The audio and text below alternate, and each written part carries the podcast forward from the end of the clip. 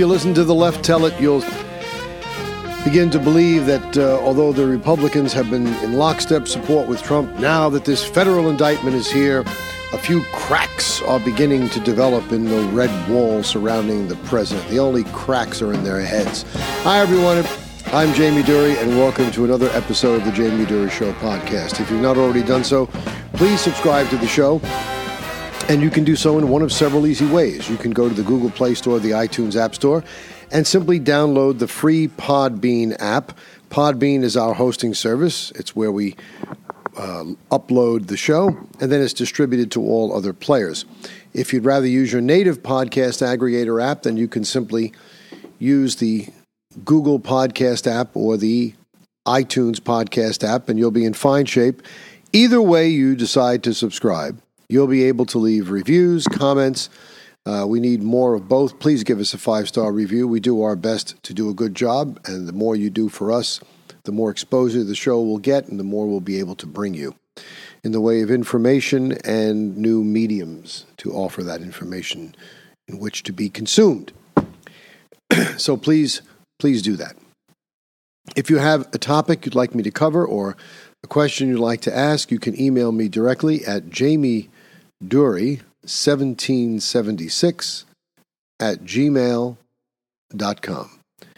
Not only are we up on Truth Social, but we now have reactivated our Twitter account since Elon Musk uh, took over that platform, so you can find us there as well. So you have plenty of ways to get in contact with us. So, yesterday the news broke. Uh, Trump was informed through his lawyers that he was indicted by the feds with respect to the um, raid of the unclassified or the classified documents at Mar a Lago. And he's being charged with a host of crimes. This is a shotgun indictment, as they call it, typical of the feds, uh, not at all out of keeping with their method of operation. Uh, apparently, there's been a lot of pushback from the Republicans on this. Now, when they say that uh, the cracks are beginning to to develop. That's not exactly true. Um, there's no cracks that are developing, um, none at all. What it is is that certain people, like Chris Christie, the whale, um, is making stupid statements because he's seeking to become president. But Senator Josh Hawley, uh, Congressman Jim Jordan, and a host of others, um, Senator Bill Hagerty, uh, all think this is a travesty of justice. And most Americans should think this is a travesty of justice. Not for nothing. The timing of this, as I said yesterday, couldn't be more convenient for the Biden administration. While they sit there in the Oval Office feigning ignorance as to the proceedings and the underlying events that are transpiring in Washington, they are, in fact, pulling the strings. Isn't it curious that on the very day the FBI relents and gives up the whistleblower document, which they've already said the whistleblower is a reliable, extremely reliable source whom they've used for over 10 years and have paid a sum of money in excess of six figures to, uh, that this whistleblower says that Biden himself received $5 million, and another member of his family received $5 million to intervene in Burisma's difficulties with the Ukrainian government and the prosecutor, and that um, he was there to make it go away. And in point of fact, that Hunter Biden, against his advice, was hired, uh, against the whistleblower's advice, that is, was hired to, in, order, in order to make things go away. So here we have a man taking a bribe. Uh, he admitted that he pressured people himself when he was interviewed about this years ago. The clip is still up on YouTube. We have former Vice President Pence found to be in possession of documents that he wasn't supposed to be in possession of.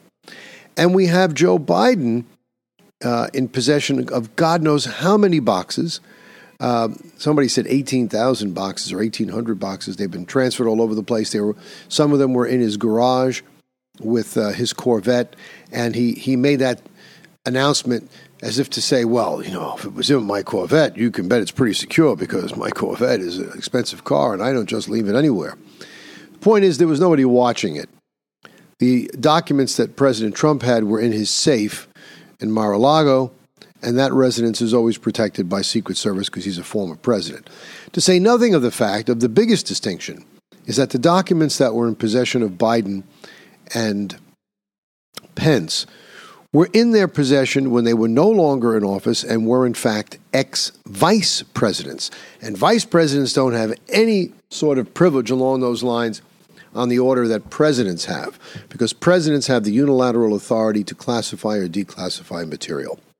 So it would be a different thing if President Obama had documents in his possession because he was a president.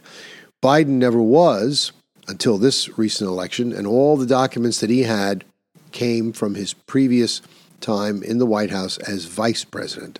And Pence, of course, has never been president. He was only a vice president. And neither of them have been charged. Isn't that interesting? They're actually trying to include treason among the charges that they're levying against Donald Trump. This is as contemptible as it gets.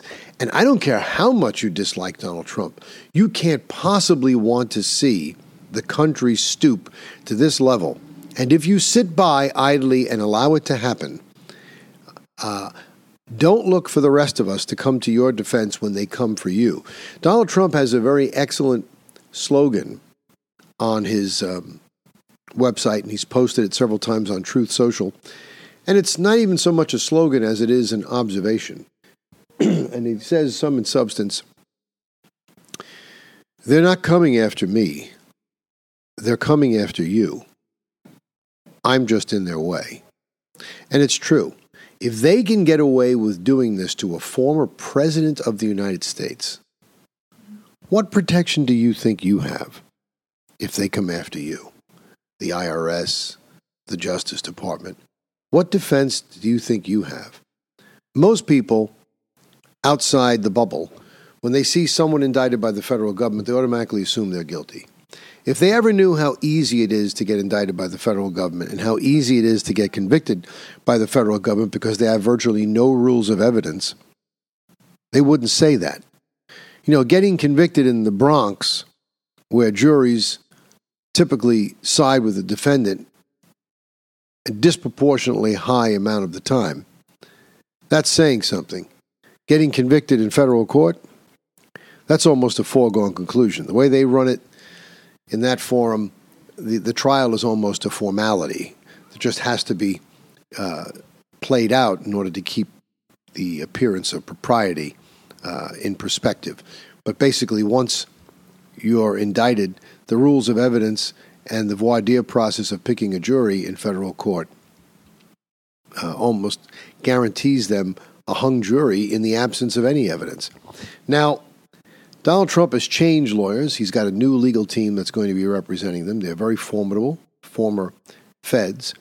And I think uh, it's going to determine what judge gets the case. Because the judge that had that civil case in New York clearly was anti Trump. Now, this case, I think, initially went before a judge that Donald Trump had appointed.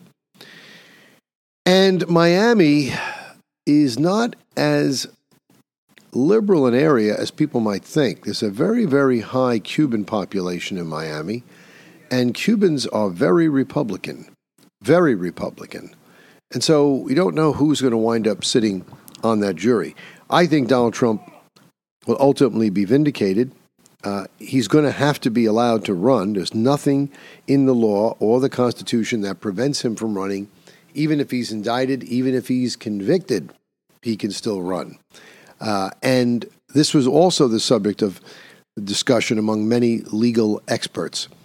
Um, this article here Alan Dershowitz, the professor emeritus from Harvard Law School, the expert in constitutional law, has made the statement that the only way Donald Trump can be disqualified from running is if the government can prove that he actually fought in the Civil War for the South. Now, they've tried to do a lot of things to him, but I don't think they're going to be able to get away with that.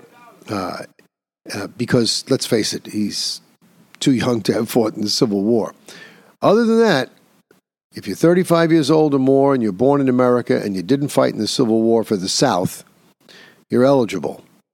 Because there's a disqualification clause in the 14th Amendment that automatically targeted and disqualified all former Confederate soldiers who fought in the Civil War on the Confederate side from serving. No person shall be a senator or representative in Congress or elector of a president and vice president or hold any office, civil or military, under the United States or any state who, having previously taken an oath as a member of Congress or as an officer of the United States or as a member of any state legislature or as an executive judicial officer of any state to support the Constitution of the United States shall have engaged in insurrection or rebellion against the same or given aid and comfort to the enemies. And this was all aimed at the Civil War. That's the 14th Amendment. Now, he didn't fight in the Civil War, so that's out. Uh, you have another professor, uh, Jessica Levinson. Uh, she's a founding director, director of the Loyola Law School's Public Service Institute. She said that legally speaking, there is nothing to bar a former president from being for running for office, even if indicted for a state crime or even convicted. It really just becomes an issue of practicality. Uh, how could you run the country from behind bars if ever came to something like that? But the fact of the matter is, uh, you're not going to be running it from behind bars because a president, uh, if elected, can pardon himself. So uh, this is a very interesting uh, dynamic that's going over here. It's interesting from a legal scholar standpoint analysis, but as a practical matter, it's a great stain on the history of this country. I think our founding fathers, regardless of what party they were in, would be rolling in their graves. I even think General Lee, the Confederate uh, generals, the Confederate president, I think anyone would think this is a travesty of justice. Anyone. But certainly any president of the United States, of the 46 that we've had, I think most of them would say this is a terrible thing. Well, one wouldn't, and that would be, of course, the man who doesn't even know he's president, the current president, Joe Biden. But that's what we have. Now we have um, Christie making stupid statements. Uh, Joe Biden, let's see, where is it? I just saw what he had. Oh, Governor Christie made a statement that Trump's legal problems were self inflicted wounds, making him a poor choice in 2024. Return the documents and stop doing this, Christie said in a televised June interview on Fox News. Why do you have to be the center of negative attention all the time? Why do you have to be angry all the time? And that's what Donald Trump has done. Really?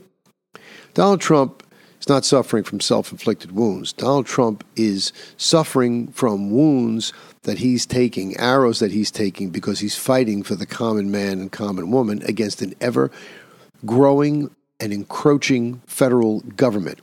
And you, you fat SOB, should be the last person pointing the accusing finger of blame at anyone.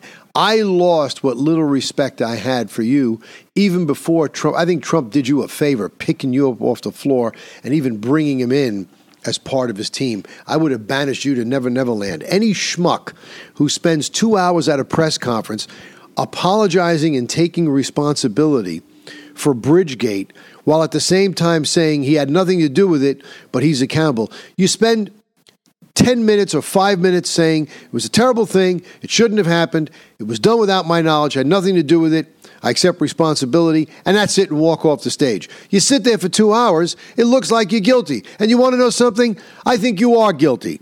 I think you were guilty. I think you knew exactly what was happening at that bridge gate, and you did it deliberately for political payback. So who the hell are you to point the accusing finger of blame at Donald Trump? You're the angry man.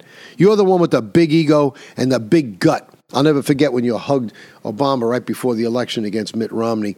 Uh, you look like a pathetic fool doing it, and you're a pathetic fool now. No worries. Chris Christie will not carry a single state in the primary process. He won't get a single electoral vote. He's finished. The only one who's a legitimate candidate is DeSantis. So I want to run this down because this is really why all these people are jumping in. There isn't a single one of these people who could wrest the Republican nomination from Donald Trump uh, in an even playing field. They're all hoping that he stumbles or that the, the weight of the indictment crushes him and he just says, you know, I'm giving up, or whatever it is. and they're hoping to position themselves to run. The person who could do the best in that scenario is also the one who's being the most foolish by even engaging in that scenario, and that's Ron DeSantis. Of all the people that Republicans could field, if Trump said tomorrow, look, I'm not running,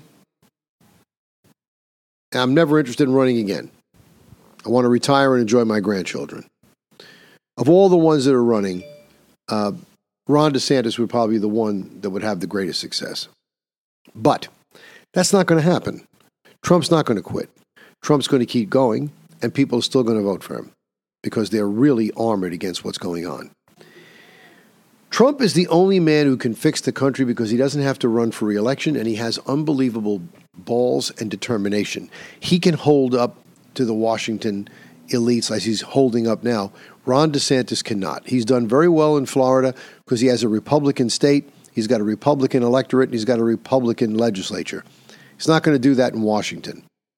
And he should never associate himself with Trump. I hope he's not doing this to position himself as vice president because he should not in any way be connected to the Trump administration because Trump is going to have to do very, very big things in order to get this country righted. And it's going to rub a lot of people the wrong way. Maybe some, definitely some Democrats and probably some independents. So DeSantis should have a way of distancing himself from that and separating himself from that. And he should have nothing to do with it. That having been said, since he can't be part of a Trump administration, the only thing left for him is either to not run at this time or run against Trump. Running against Trump is foolish for all the foregoing reasons I mentioned. He's going to lose. Not running is the smart thing. If he didn't run and just stayed governor of Florida, uh, if Trump wins in 2024, in 2026, Trump uh, leaves. He leaves on January 20th of actually 2027, but the election will be in 2026. And DeSantis will just have finished his term two years earlier, which is about the time that people start putting out feelers that they're going to run for president. He would have had a great record as a two term governor of Florida. He wouldn't have to go up against Donald Trump. If Donald Trump won, he could uh, position himself as the voice of. Uh, of reason or the person who's going to bring people together uh, and all this sort of happy nonsense. And if Trump winds up not winning, in 2024 for whatever reason, he'll be perfectly positioned because you never get more than two terms of one party in this country, with one exception, as I've said many times.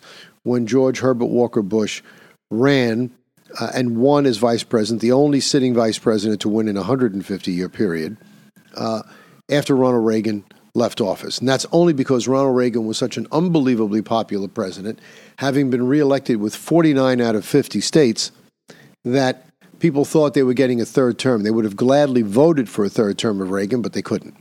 So they took George Herbert Walker Bush and they found out that he wasn't all that. So, in fact, I would say George Herbert Walker Bush probably suffered the most precipitous decline of any sitting president I know, having reached a popularity rating, popularity rating of plus 90% during the first Gulf War, and then losing to this Arkansas hick named Bill Clinton. Just can't explain it. You can't make it up, but it's true. So Ron DeSantis is making a big mistake. He should have just sat on the sidelines.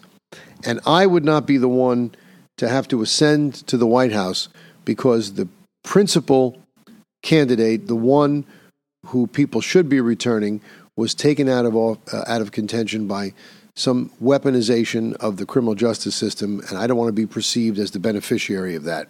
And if God forbid he did get elected, he should be pardoning Trump six ways to Sunday. But I don't think it's going to come to that. I don't think it's going to come to a conviction. I think that DeSantis should reconsider his position and get out. The sooner he gets out, the better for him in preserving. Because he runs now and doesn't get the nomination he's never getting a chance to run again. They're never putting him up. I mean, the man's only 44 years old. Why run now? You have so many years left that you could run. This is really, really an ill-advised, an ill-advised move. Now, let's look over some of the allies that have come to. Well, we've already gone over that. We've said that um, Representative Clay Higgins has spoken about it from Louisiana. Uh, you got Representative Troy Nehls from Texas. You have so many people, and I'll tell you something right now.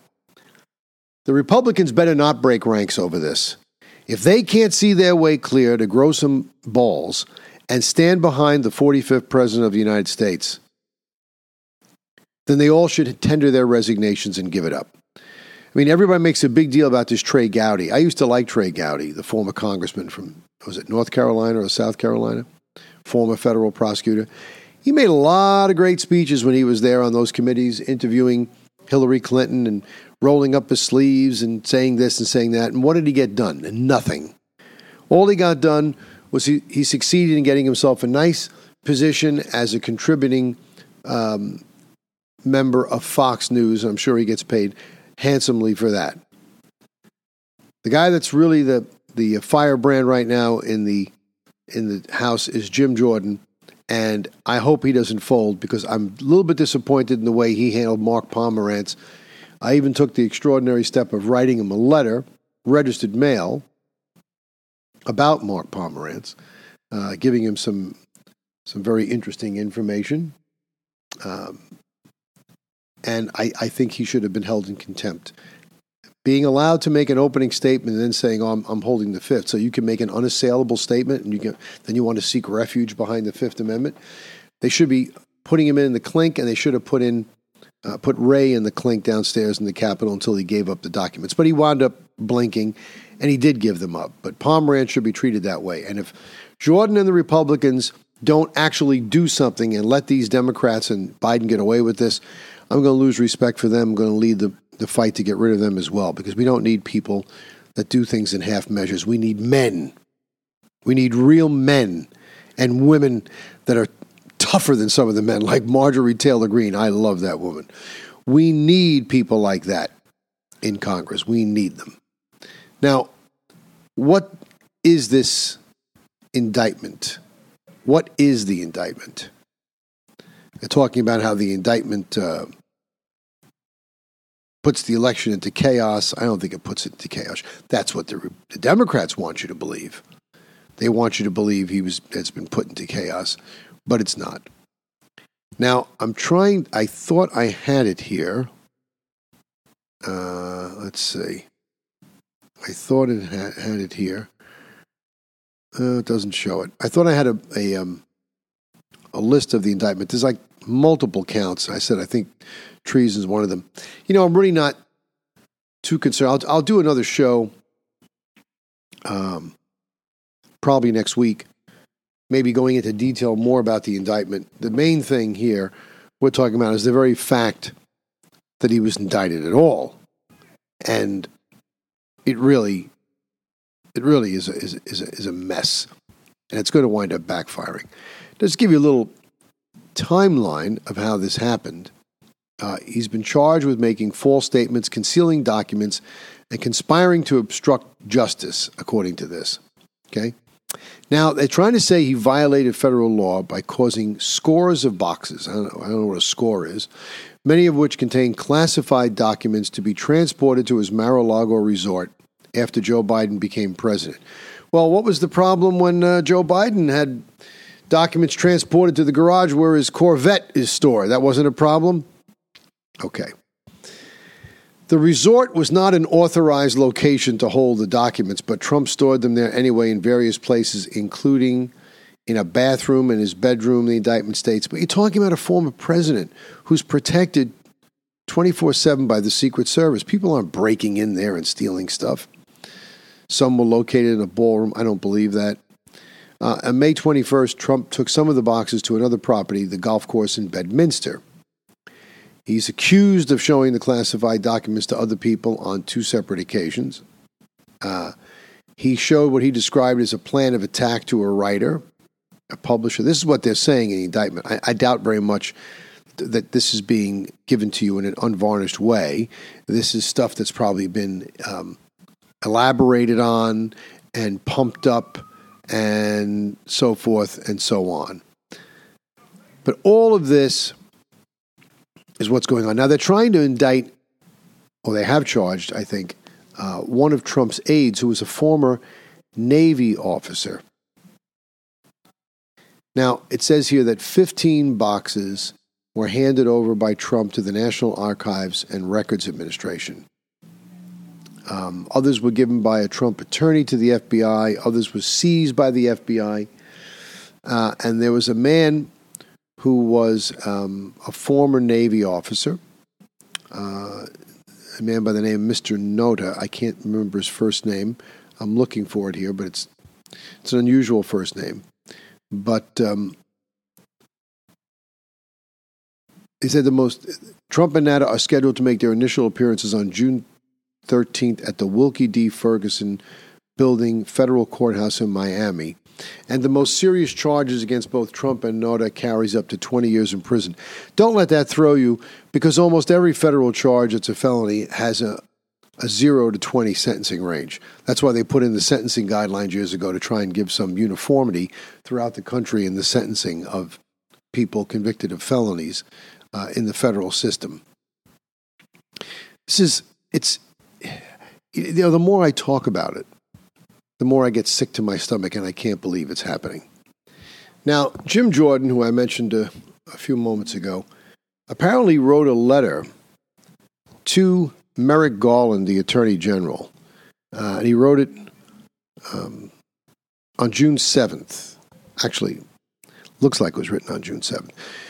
Talking about information he obtained from the FBI agent who was in charge of the raid on Mar-a-Lago, or that thing, a man named Stephen D'Antuono, and he served as the former assistant director in charge of the FBI's Washington field office and one of the most senior FBI officials in charge of handling this unprecedented raid on Trump's residence in Mar a Lago. And he was very critical of the way it was done. He said that the FBI sought to exclude President Trump's attorney um, from the search, a move that he disagreed with. He believed that the FBI should have worked with the attorney to get consent to search the residence prior to seeking a warrant for the search. Uh, Mr. D'Antuono believes that there was a good likelihood that they could have gotten consent.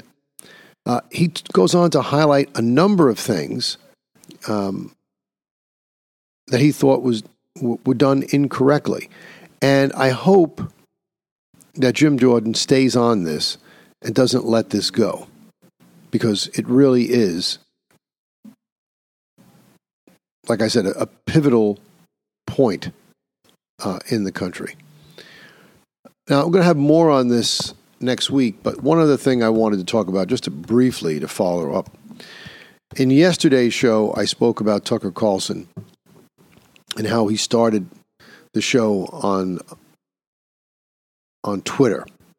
Now, Fox News sent a letter, I told you, through their lawyer to Tucker Carlson's lawyer, uh, arguing that um, he's violating um, the contractual agreement.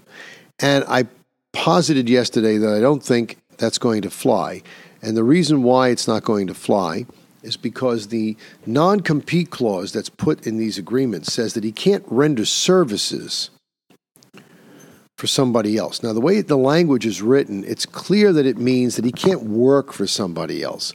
He can't work for a newspaper or another news agency and do these things as long as he's under contract with Fox. Now, Fox fired him, but Fox still has to pay his contract. So they have to pay him $20 million a year until that contract's over. But Tucker Carlson is now on Twitter. Twitter is a social media platform. Now, many people are very adept at monetizing their social media platform with advertising dollars. People ad, uh, put ads up. You've seen it on YouTube and other places where people put ads up, and they get paid for those ads for every thousand views or downloads or what have you.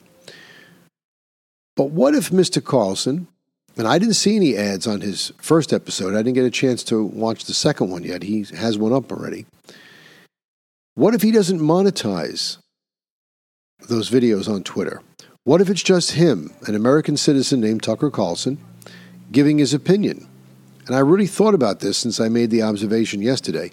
And I really do think that if he doesn't take money, if he doesn't monetize it, and he's not being paid by a third party, he's just going up there using his social media account to give his opinion, and it's not his fault that he has more people than the average person has following their account, I don't think Fox has a leg to stand on.